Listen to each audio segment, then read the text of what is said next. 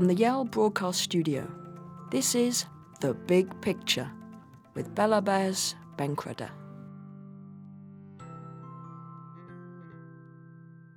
Laura Alonso, welcome to the program.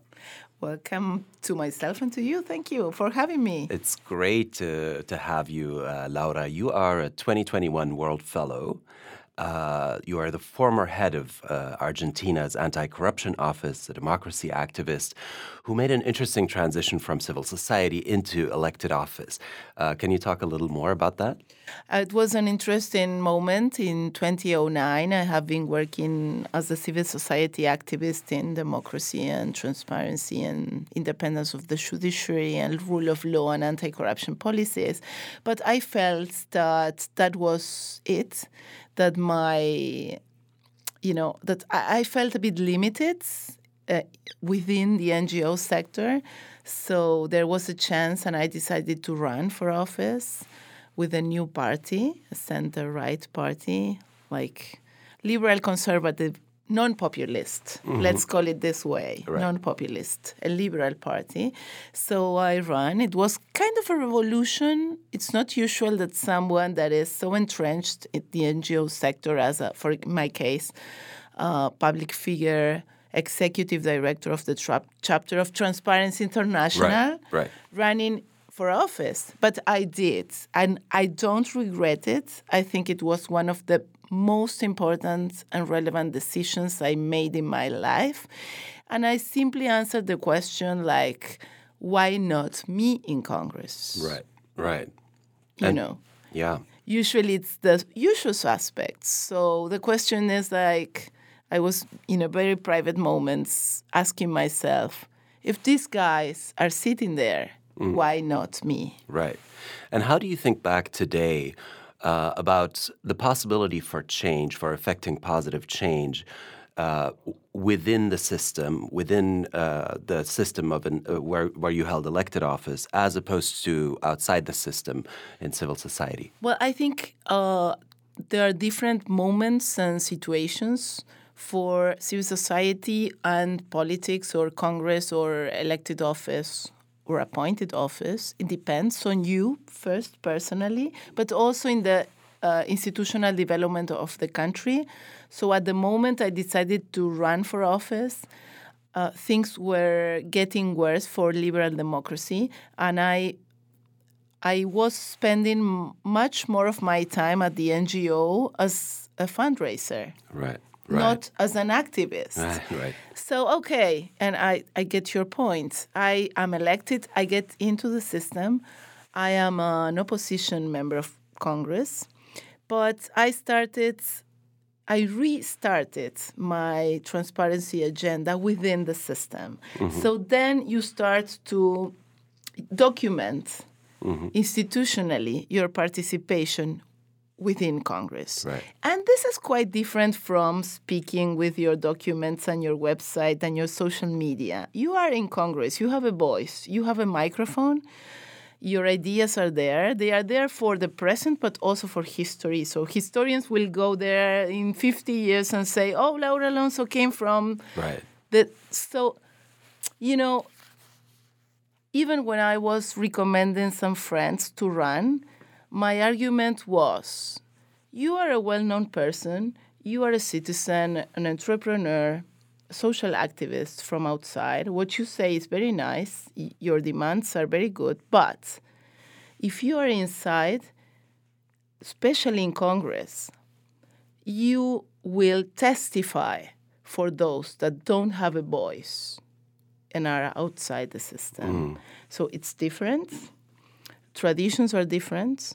I was an outsider from politics, even from the rest of the members of Congress, but also from my fellow members in my party group. I was an mm. outsider.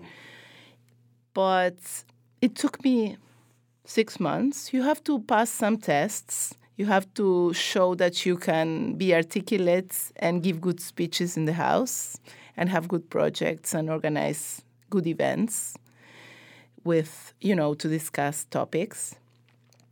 As I was an opposition member, I never had any of my laws passed.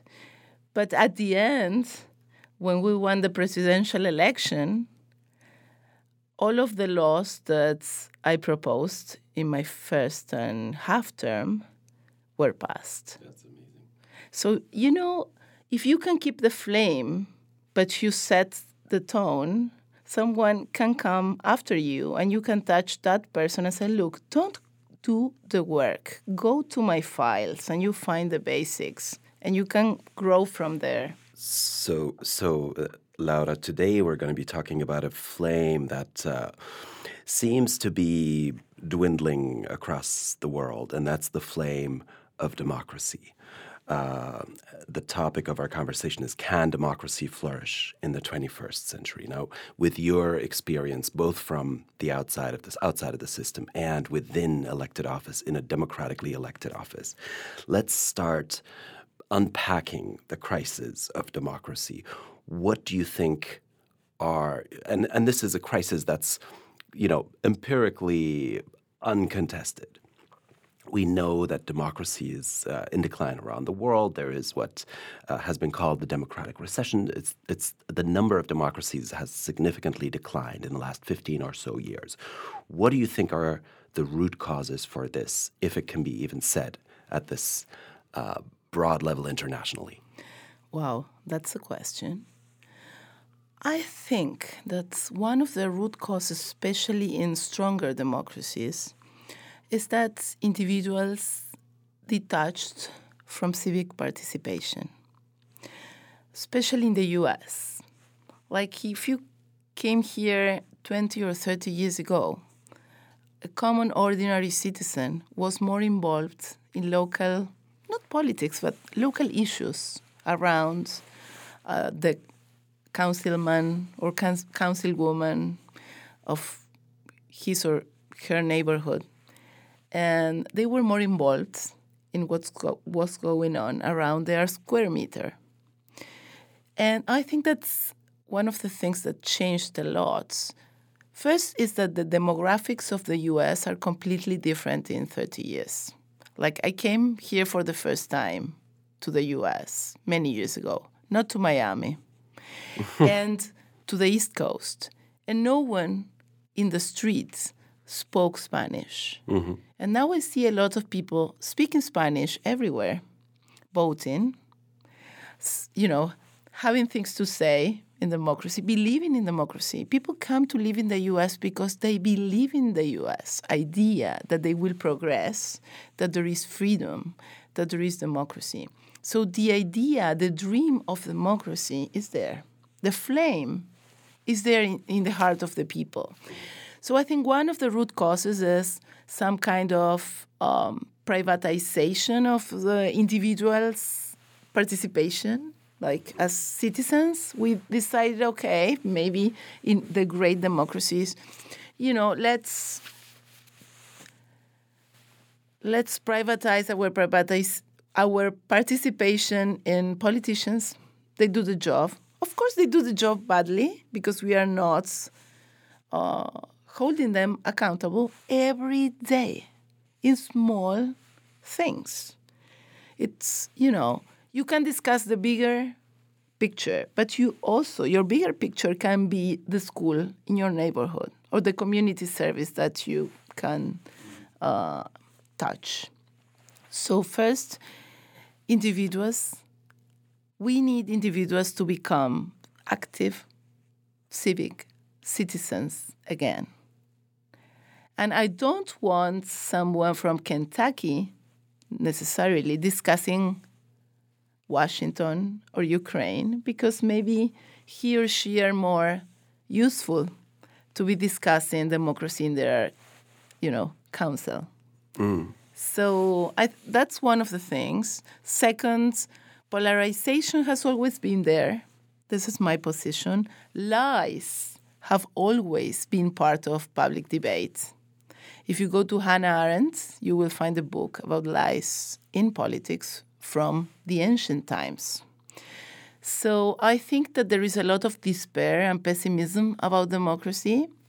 But uh, after a counter wave, Samuel Huntington would say, we will have a new wave the fourth wave of democracy. We are not clear if this is going to happen or not, but I am confident that at some point it will come and people will press on political systems. We haven't found yet a better system that guarantees rights, individual rights and freedoms for every person in different countries, cultures, societies better than democracy. This is a, a liberal democracy, okay? I want to stress liberal democracy Mm-hmm. for individuals, for communities, and you know, liberal democracy to guarantee your free speech, your free of choice, and to guarantee that the powerful, whoever they are, do not abuse their power against you. So this is why the liberal side of democracy needs to be fla- you know I think that when we speak about flourishing democracy in 21st century it's also about flourishing the liberal side of democracy. the part of democracy that beyond the idea that uh, a majority rules, beyond that, that certain rights are guaranteed uh, irrespective of who is in power. Talk a little more about that, the liberal side of liberal democracy.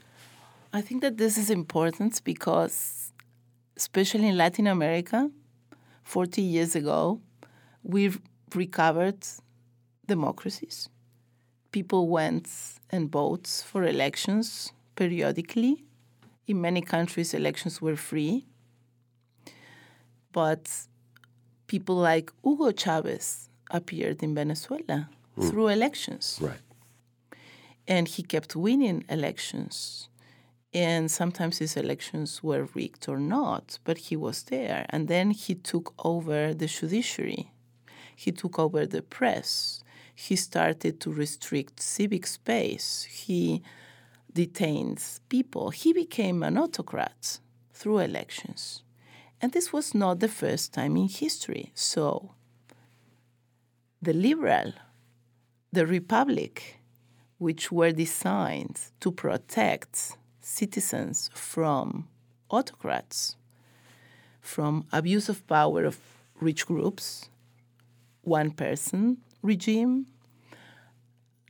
Um, this is why it's important to go back and think okay, these are political parties. These were here for many years. They had a job to do. They are not doing this job very good, but they are still probably the best way to elect political candidates for Congress or for governments. They are the ones that must hold these people accountable first, then the people, or first the people, I don't know, then the law and the judiciary and other things. So, you know,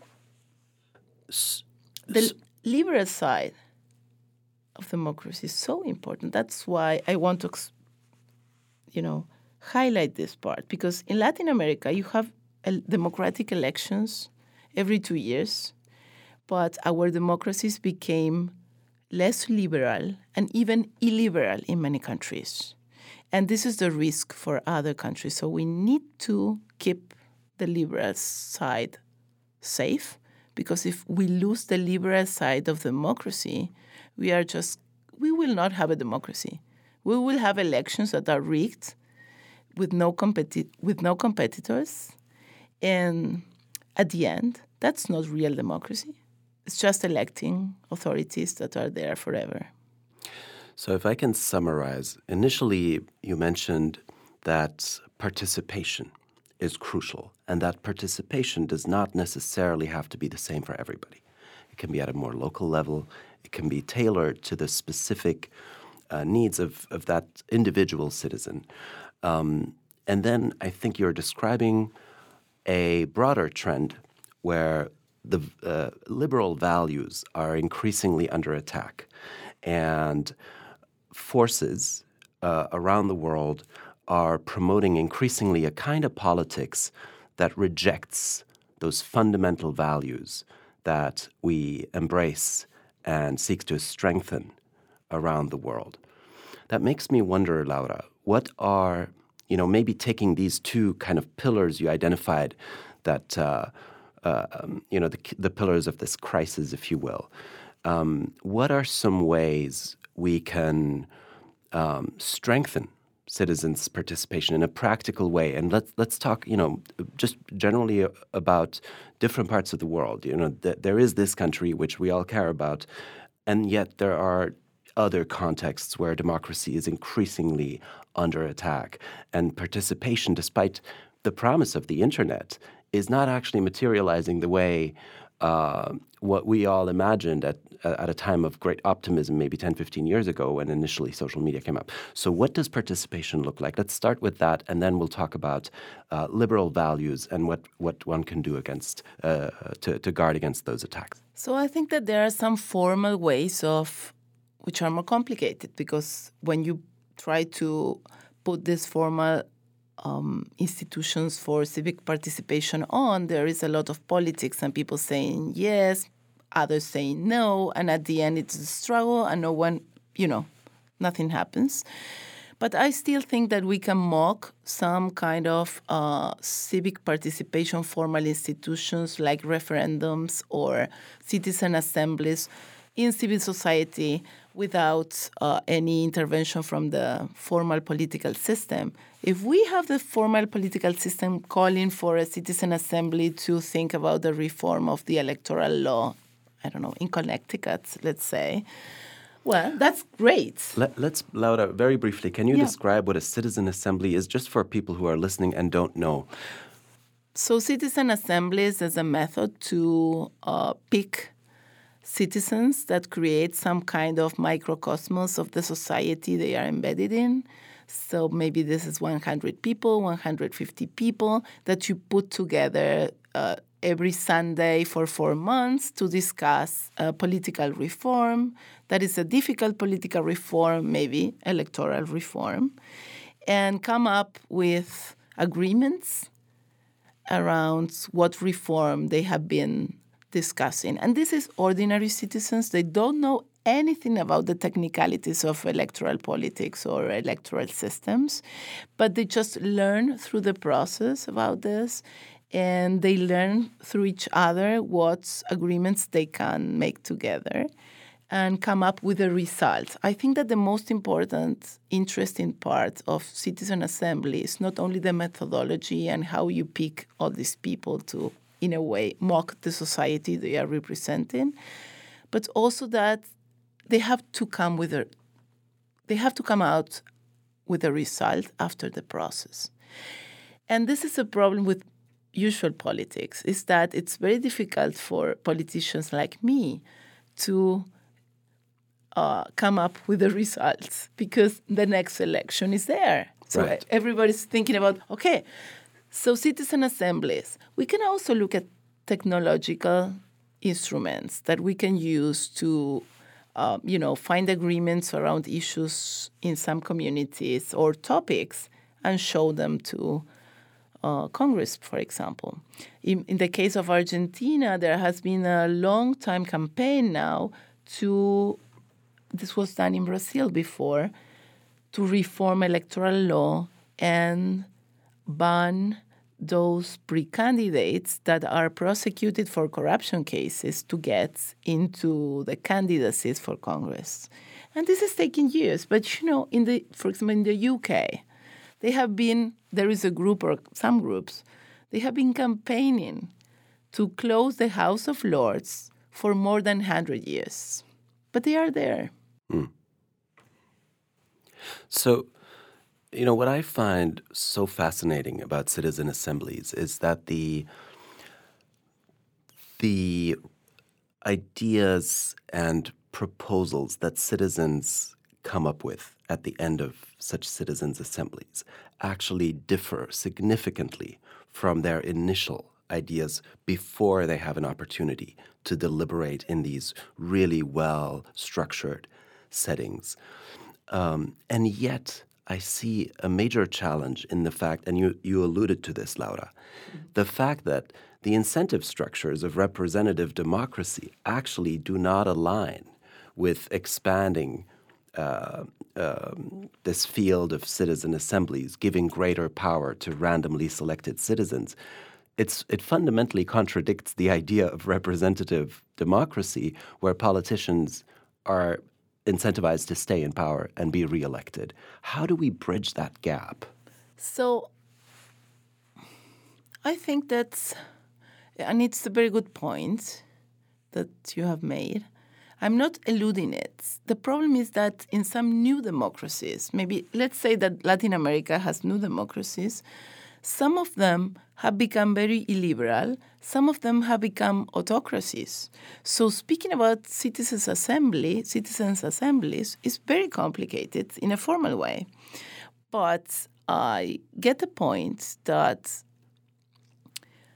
someone from Congress or executives, some, some political leadership or social leadership needs to or must try to uh, create these social civic experiences just to show look this this is not only campaigning.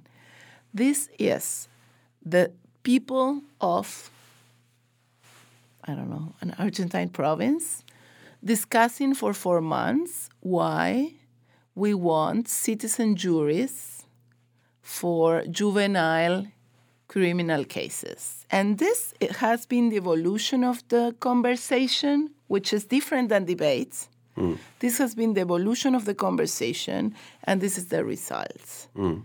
And the result is not yes, no. The result probably is a good piece of knowledge about why or why not we want this and the characteristics of the policy that we recommend to the legislature to discuss. Yes, a, a consultative kind so, of role. Yeah, so picking what you said before,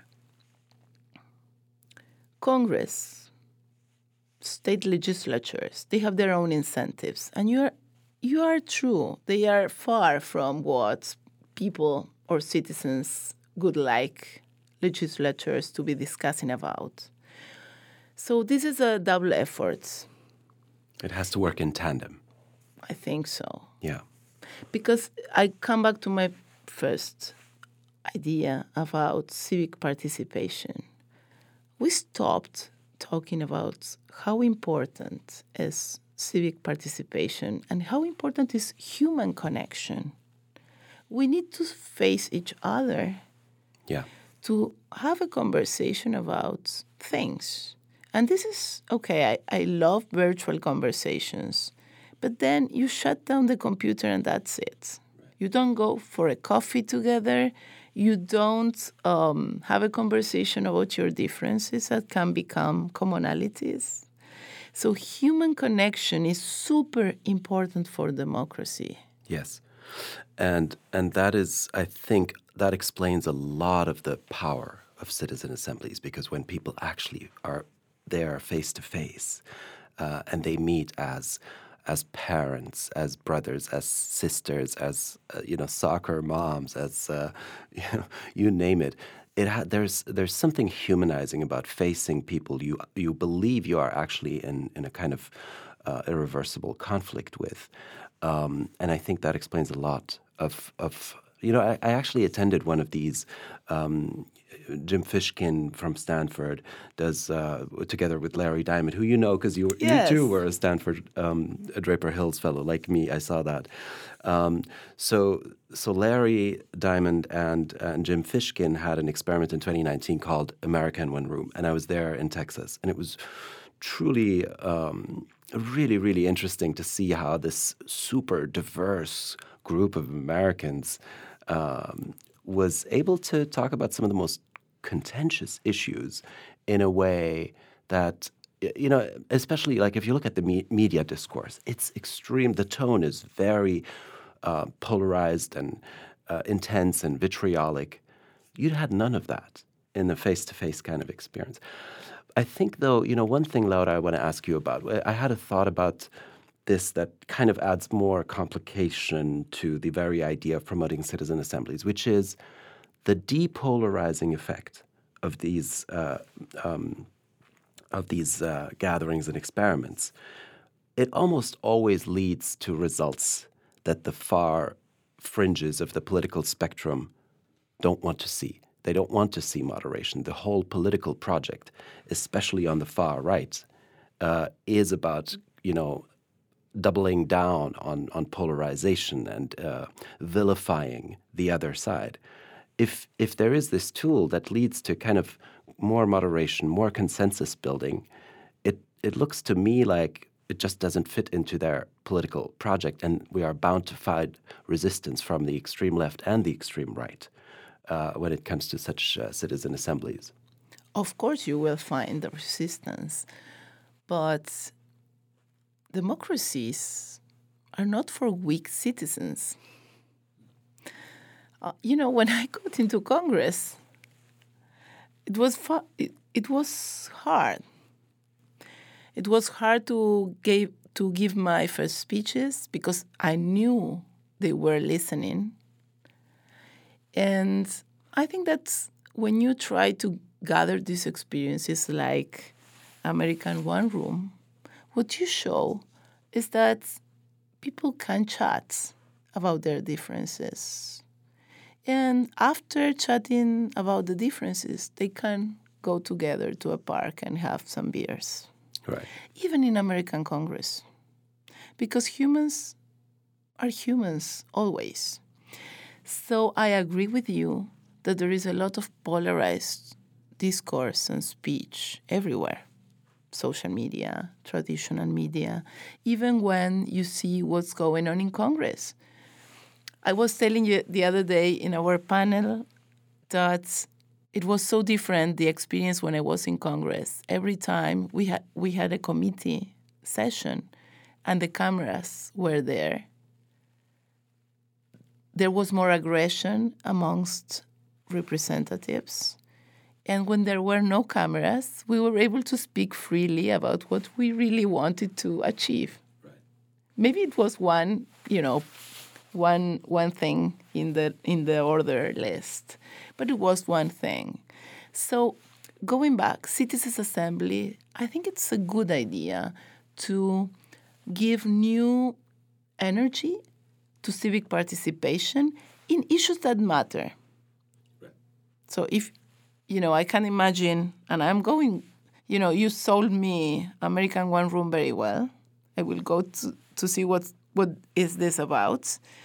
I would bet on that. I would bet on on this as a way to start involving people that are not usually connected to politics because they are fed up of polarization and aggression and they don't want to be part of that, but they are interested to make things work. I'm curious to hear, Laura, your thoughts on the media side of things before we wrap up. So um, it's clear that uh, the media, broadcast media, print media, even, but certainly digital media, play a, play a role in the climate we are finding ourselves in, the political climate. The assault on liberal val- values, it seems to me, has been supercharged by some of the changes in the media environment that we see. So, what role do you think uh, media play in, in this uh, crisis of liberal democracy? We still need to defend the freedom of the press and media in general they are having their own crisis with all the you, you know new technologies and so that's not part of our conversation. But i think that we also need to see from the civil society how we can help and demand for a better quality political debate on the media. It's not that you know if we all turn off tv today in the us what would happen like for one hour. We don't watch any TV show for one hour. Like how many million people would do that? Probably a lot. So people are con- some people are still consuming traditional media. Other people are consuming other media we don't know, with no checks, with a lot of lies, misinformation, disinformation.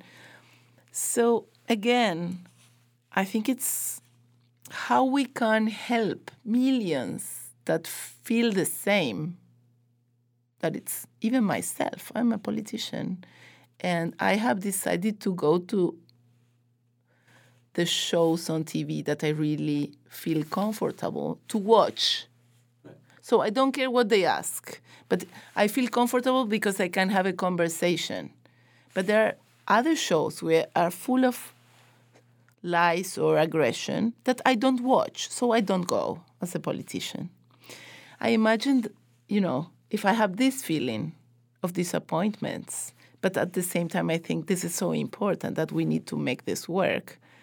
Maybe we need to create some kind of social commitment protest demanding something on media.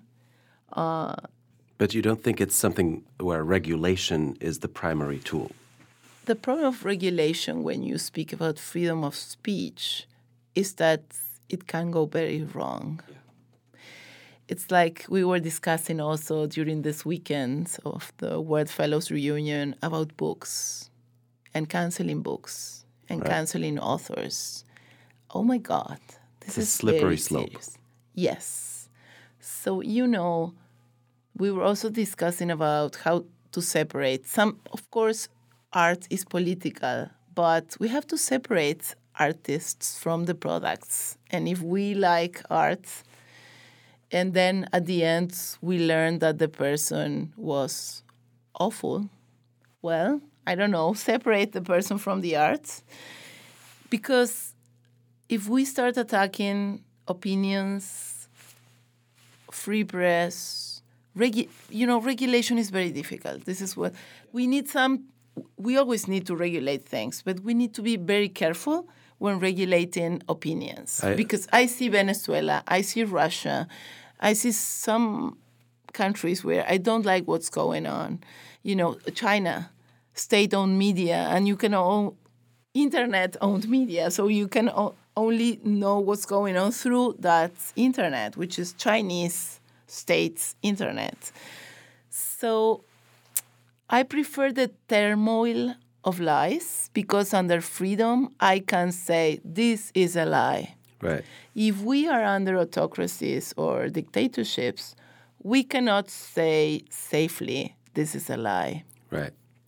I completely agree with you. Uh, regulation is is always is almost always it represents a failure of uh, improving uh, communication um, without regulating it. I think that should should really be our goal. I do believe, though, that especially in the realm of digital media, um, the algorithms that underpin some of the social media that increasingly shape our views. And I should mention, you are a very prolific uh, user of, of, social media.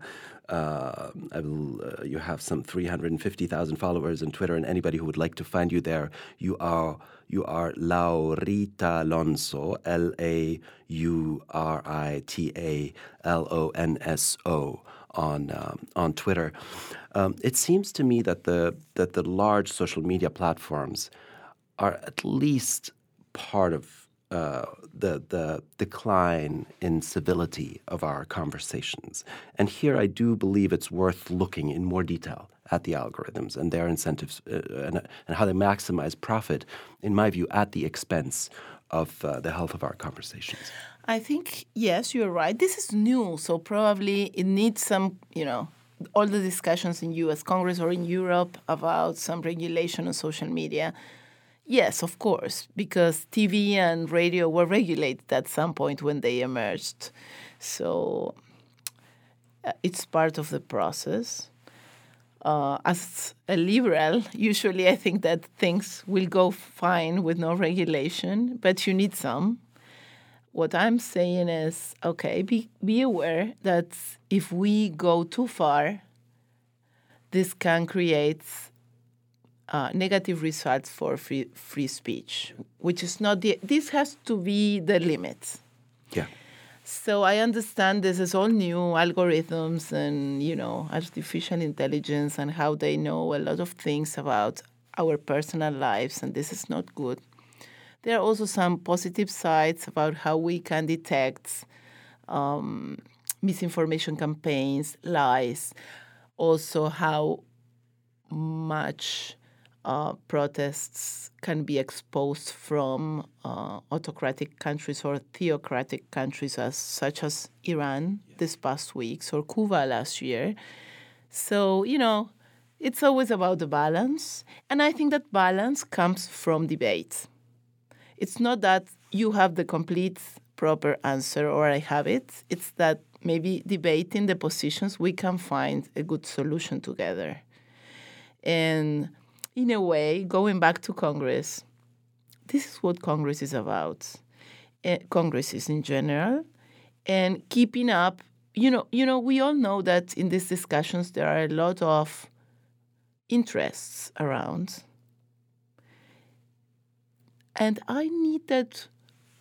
We have to think how to create a golden share for citizens in these discussions. So that's why maybe a citizen assembly about social media could be nice. Could be nice. It could be nice. It, it would. It could give Congress a good resource for debates. Before we wrap up, Laura, what makes you hopeful about democracy in the 21st century? Human beings believe it or not. I believe in human beings' creativity, innovation, bravery, uh, the look for freedom and happiness forever, forever. You know, it's like from the ancient times when you go to history, history does not repeat, but it gives you a lot of hope for the future. Laura, thank you so much for your time. It was Thank wonderful you. speaking to you. Thank you.